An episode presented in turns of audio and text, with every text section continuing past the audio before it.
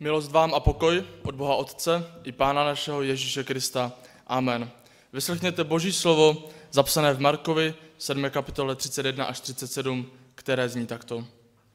Ježíš se vrátil z území Týru a šel přes Sidon k jezeru Galilejskému územím Dekapole. Tu k němu přivedou člověka hluchého a špatně mluvícího a prosí ho, aby na něj vložil ruku.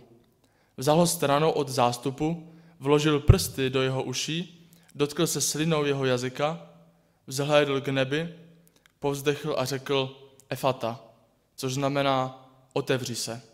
I otevřel se mu sluch. Uvolnilo se pouto jeho jazyka a mluvil správně. Ježíš jim nařídil, aby to nikomu neříkali. Čím více jim to však nařizoval, tím více to rozhlašovali. Nadmíru se divili a říkali, dobře všecko učinil, i hluchým dává sluch a němým řeč. Pane Ježíši, děkuji ti za to, že k nám mluvíš a za to, že nám dáváš slyšet. A prosím tě o to, aby se nás i teď tvaroval svým slovem. Amen.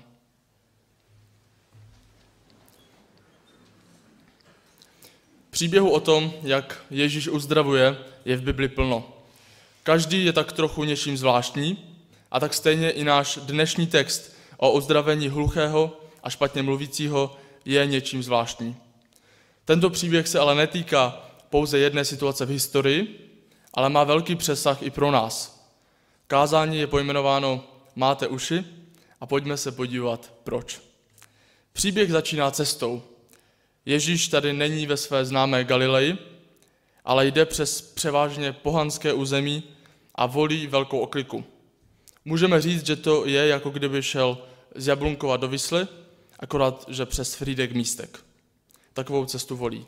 A po cestě k němu dovedou nemocného chudáka, který neslyší a špatně mluví. Není nejspíš úplně němý, ale má nějakou vadu řeči a dost možná to je způsobeno jeho hluchotou. Ježíš si ho odvede pryč od davu, trošku takovým divným způsobem ho uzdraví a nemocný slyší a může mluvit. Mám na vás otázku. Kde v tomto příběhu stojíme my? My, křesťané a nejen křesťané z Oldřichovic. Kde je naše místo v tomto příběhu? Nejvýraznější postavou je samozřejmě Ježíš. Pomáhá bezmocnému chudákovi, je milosrdný a spoléhá na svého otce. Mohli bychom to být my, když pomáháme lidem kolem sebe, když svou sílu čerpáme u Boha, když jsme laskaví. Příklad si z toho určitě vzít můžeme, ale toto není to, o čem příběh mluví. My nejsme Ježíš. Tak o čem to teda je? Jsme snad ten zástup, ti přátelé od nemocného? Přinesli tam svého kamaráda, aby mohl být uzdraven. Sledovali Ježíše a potom rozhlašovali o tom, co udělal. To už určitě více, ale i z toho se máme hodně co učit. Ale myslím, že ani toto není hlavní myšlenkou celého příběhu. A pak tady je třetí postava. Neslyšící a špatně mluvící. Člověk. Muž, který žije na území pohanu. Muž, který není schopný si jakkoliv pomoct. Muž, který není schopný ani požádat Ježíše o uzdravení, který ani neslyší jeho slova. Mezi ním a Ježíšem stojí velká propast. Ticho. Židovský zákon na jednu stranu chránil hluchoněmé, ale na druhou stranu je klasifikoval jako neschopné plnit zákon. Oni nebyli schopni se dostatečně vzdělávat, nebyli schopni všechno vyplnit. Dá se teda říct, že takový člověk se svým životem nemohl zalíbit Bohu. Myslím, že přesně toto je naše pozice. Takovými lidmi jsme my. Naše pozice v příběhu je v první řadě na místě toho nemocného, který slyšel, který neslyšel a který nemohl mluvit. Ježíš často používal frázi, kdo má uši k slyšení, tak slyš. Uši mají všichni, ale stejně potom vidíme, že ne všichni Ježíše chápou. A Bible s tímto motivem pracuje. Měli uši, ale stejně neslyšeli.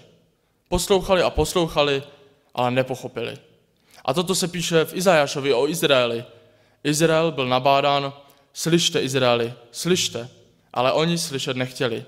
A když slyšeli, tak neposlechli, byli neposlušní. Mít uši nám nezaručí slyšet Boží hlas. Jan ve dvanácté kapitole popisuje, jak Bůh promluvil z nebe k Ježíši a řekl: oslavil jsem a ještě oslavím. A co slyšel zástup? Hm, zahřmělo se, říkali. Nebo to k němu promluvil anděl. Lidé slyšeli Boží hlas, ale nepoznali ho a považovali ho za hřmění. My z nejvyšší pravděpodobností na zemi Boží hlas fyzicky neuslyšíme, ale ty příběhy nám ukazují na něco jiného. I když slyšíme Boží hlas, Boží slovo, neznamená to, že uvěříme, že pochopíme. To, že máme uši, nám nezaručí, že Boží slovo přijmeme, že přijmeme to, co Bůh nám říká. Když slyšíme, že Ježíš zemřel za naše hříchy, tak to pro nás může být ta nejlepší informace, novina, která změní náš život a obrátí ho na ruby. A zároveň to pro někoho jiného může být jenom pustá věta. My řekneme, že to je nejlepší věta na světě a někdo jiný řekne, hm, zahřmělo se. A proto, kdo má uši, slyš. Náš příběh sice popisuje, jak byl onen hluchý uzdraven a jak začal správně mluvit, ale pokud si z toho odneseme pouze toto, a sice, že Ježíš měl moc léčit a že Bůh je mocný, bude to pořád trochu málo. Pán Ježíš tady totiž otevírá mnohem větší příběh. V knize Izajáš se totiž Bůh rozhoduje zatvrdit srdce Izraelců a nedat jim, aby pochopili. Uslyší, ale nepochopí. A to všechno kvůli jejich neposlušnosti. Neposlouchali Boha, zatvrzovali své srdce, až se Bůh rozhodl jim je zatvrdit. Ale tato situace neskončila takto smutně. Nejbrž Bůh zaslíbil toto. Bůh, který odplácí, vás přijde spasit. Tehdy se otevřou oči slepých a otevřou se uši hluchých. Tehdy kulhavý poskočí jako jelen a jazyk němého bude plesat. Na poušti vytrsknou vody, potoky na pustině. A tato doba přišla. Ježíš uzdravil hluchého a němého, takže slyšel a zároveň mluvil. Doba záchrany přišla, Ježíš přišel otevřít uši hluchým. A tato záchranná mise nekončí u jednoho vyléčeného hluchého, ale týká se nás všech. Ježíš nám přišel otevřít uši, abychom slyšeli. Abychom už nebyli ti hluší, ti, kteří neposlouchají a jsou neposlušní. Ježíš přišel, aby z nás se stali ti, kteří nakloní své ucho, slyší, pochopí a poslechnou. Křesťanství není o příkazech. Křesťanství je o poslouchání. A to nemluvím o poslušnosti, ale v první řadě o slyšení, o poslouchání. Šema Izrael, nejznámější židovská modlitba a vyznání, které je zapsané v páté Mojžíšově, zní takto. A soustřeďte se, kde jsou v té větě rozkazy. Slyš, Izraeli, Hospodin je náš Bůh, Hospodin jediný. Budeš milovat Hospodina, svého Boha, celým svým srdcem a celou svou duší a celou svou silou. A tato slova, která ti dnes přikazuji, budeš mít v srdci. Budeš je vštěpovat svým synům a budeš o nich rozmlouvat, když budeš sedět doma nebo půjdeš cestou, když budeš uléhat nebo vstávat. Zní to jako tvrdý rozkaz, jasné a nekompromisní instrukce. Jenže z těchto vět je v rozkazovacím způsobu pouze jedno jediné slovo. Slyš. Všechny ostatní budeš milovat, budeš je mít v srdci a tak dále jsou už v budoucím čase, ne v rozkazovacím. Je to nějaký game changer? Mění to situaci?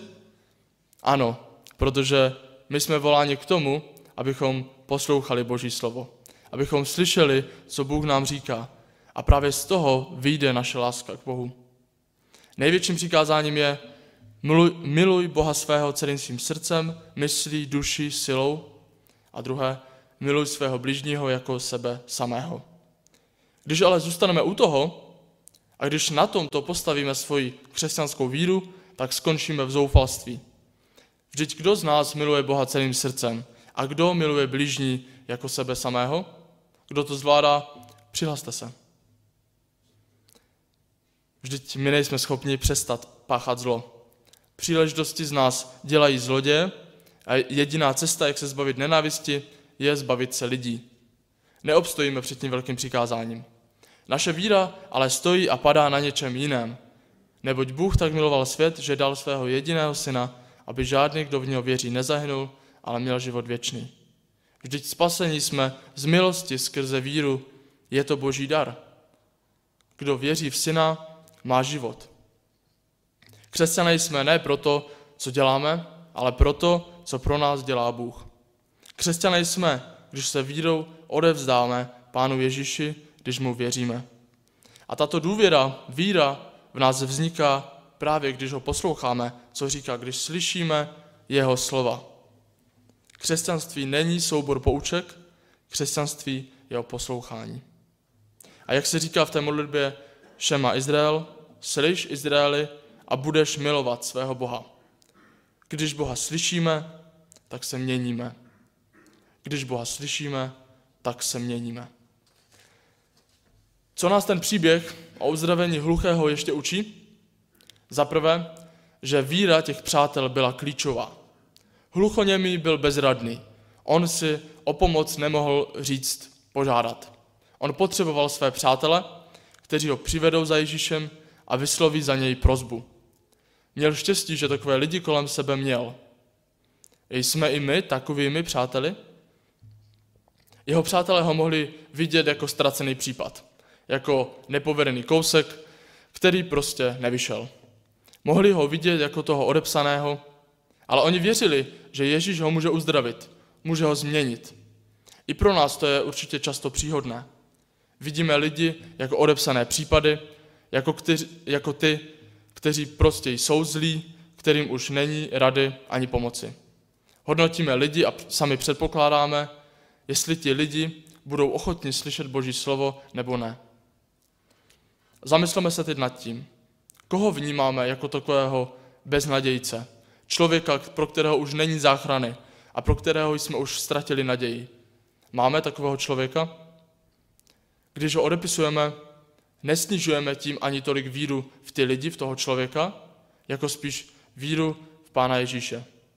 Myslíme si, že Ježíš je nedokáže změnit, že už zkrátka takový jsou, že to je pro Ježíše moc velké sousto. A tady nám mohou být ti přátelé, kteří přivedli hluchého velkým příkladem. On byl hluchý a Ježíš mu přesto dal, aby slyšel. Lidé kolem nás můžou být, vůči, můžou být hluší vůči Bohu, ale Bůh jim jednou může dát slyšet. A proto přimlouvejme se za lidi, za naše přátele, i když podle našeho oka jsou nenapravitelní. Nebojme se, protože Bůh má v napravování nenapravitelných už docela zkušenosti. A co dalšího nás ten příběh učí? Za druhé, že Ježíš vzhlédl k nebi. Během toho uzdravení se tam toho událo více, Ježíš si zvolil trochu náročnější proces, on zacpal uši tomu hluchému, slinou se dotkl jeho jazyka. To všechno může trochu vypadat, jako by to byl nějaký kouzelnický trik, který stačí zopakovat a člověk dojde potom stejného výsledku. To všechno dělal pravděpodobně kvůli tomu, aby naznačil hluchému, co se chystá udělat, aby jej vtáhl do onoho procesu. A tak stejně, aby vtáhl i ty přihlížející. Jenže klíčový moment v tom procesu nastal, když Ježíš vzhlédl k nebi a pak zasténal nebo povzdechl. Ten klíčový bod byl, když Ježíš vzhlédl k nebi. Ježíš, ač Bůh, tak stále čerpal svou sílu od svého Otce, se kterým bylo jedno. Ježíš nestrhával pozornost na sebe, ale vždycky čerpal sílu i odevzdával chválu svému Otci. Co bychom měli dělat teprve my, když to dělal Ježíš? Pokud byl Ježíš tak oddaný svému Otci, jak, jak bychom teprve my měli být oddaní Bohu? A jak bychom teprve my mu měli nechávat ten kredit za naše úspěchy? Hledět před sebe nás nechává v našich problémech, ale hledět k nebi, k Bohu, nás učí pokoře a dává nám naději. A ještě třetí věc, kterou nás ten příběh učí. Kdo neposlouchá, jen stěží mluví. O našem nemocném není řečeno, že byl zcela němý, ale že mluvil špatně. Buď to měl nějakou jinou vadu řeči, nebo to zkrátka souviselo s jeho hluchotou, kvůli které se nenaučil správně mluvit. A to nás učí, že kdo neposlouchá, jen stěží mluví správně. Ano, i neslyšící jsou schopni se naučit mluvit, alespoň obstojně, ale když se bavíme o našich duchovních uších, nemůžeme mluvit správně bez toho, aniž bychom poslouchali. Každý člověk, ať je rychlý k naslouchání, ale pomalý k mluvení, pomalý k hněvu, to nás učí Jakub. Pokud nenasloucháme Božímu hlasu, pokud se nesytíme jeho slovem, pokud nehledáme Boží vůli, jen stěží můžeme mluvit správně. Křesťan potřebuje dostatečně čerpat, aby mohl dávat dál. A pokud chceme být lidmi, kteří mluví správně o Bohu, musíme mu dostatečně naslouchat. Protože pokud málo nasloucháme, nemůžeme potom mluvit správně. Příběh nám nechává ještě jedno tajemství. Taky vám vždycky vrtá hlavou, proč Ježíš tolikrát žádal, aby o něm lidé nerozhlašovali, aby ještě nemluvili o tom, co udělal. Tady to udělal znovu. A lidé ho potom neposlechli. Oni to nedokázali udržet v sobě a museli mluvit o něm. Ale ta otázka zůstává. Proč Ježíš nechtěl, aby o něm lidé mluvili? Důvodů může být více, ale věřím, že odpověď najdeme v Markovi devět devět. Když sestupovali z hory, přikázal jim, aby nikomu nevypravovali, co viděli, dokud Syn člověka nevstane z mrtvých. Byl teda Ježíš tak stydlivý, nebo takový tajnůstkář, nebo nechtěl, aby o něm lidé věděli? Ani jedno. Ježíš nechtěl, aby se o některých věcech mluvilo, dokud nevstane z mrtvých. A proč? Protože Ježíšův příběh dává dokonalý smysl pouze z pohledu kříže a vzkříšení. Ježíš nebyl jen nějaký pouliční čaroděj, nebyl to jen velký morální vzor, nebyl to jen boží prorok. Ježíš byl ten slibovaný mesiáš, zachránce, který přišel dát uši hluchým. Až když poznáme, že Ježíš je naší záchranou, že je Bohem, až pak nám ty příběhy do sebe začnou zapadat. Na světě se ozývá mnoho hlasů. Nemáš na to, nic neznamenáš, nebo naopak, znamenáš hodně moc, točí se kolem tebe svět. Ozývají se hlasy, které nám říkají, udělal jsi chybu, tohle už nejde odpustit. Ozývají se hlasy, nikdo tě nemá rád, jsi jenom číslo v davu. A potom tady zní ten druhý hlas.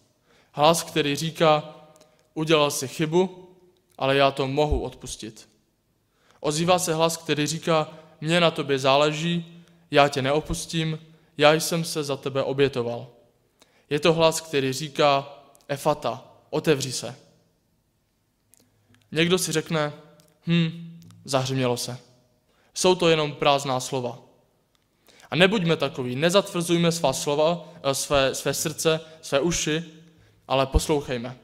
Protože které mění lidské životy, to jsou slova, kterými nás Bůh budí k životu. A právě Ježíš nám dává uši. On nám dává, abychom slyšeli a abychom chápali. Modleme se. Pane, Ježí... Pane Ježíši, chválíme tě za to, jak dobrý k nám jsi. Děkujeme za to, že s tvým slovem měníš naše srdce, naše životy, že otvíráš naše uši. Pane, děkuji ti za to, že můžeme poznávat tvou lásku a prosím tě o to, aby z nás učil nezatvrzovat své srdce před tebou, abychom slyšeli tvé slovo. Prosím tě o to, abys nás proměňoval a děkuji ti, Pane, za to, kým pro nás jsi. Jsme tví. Amen.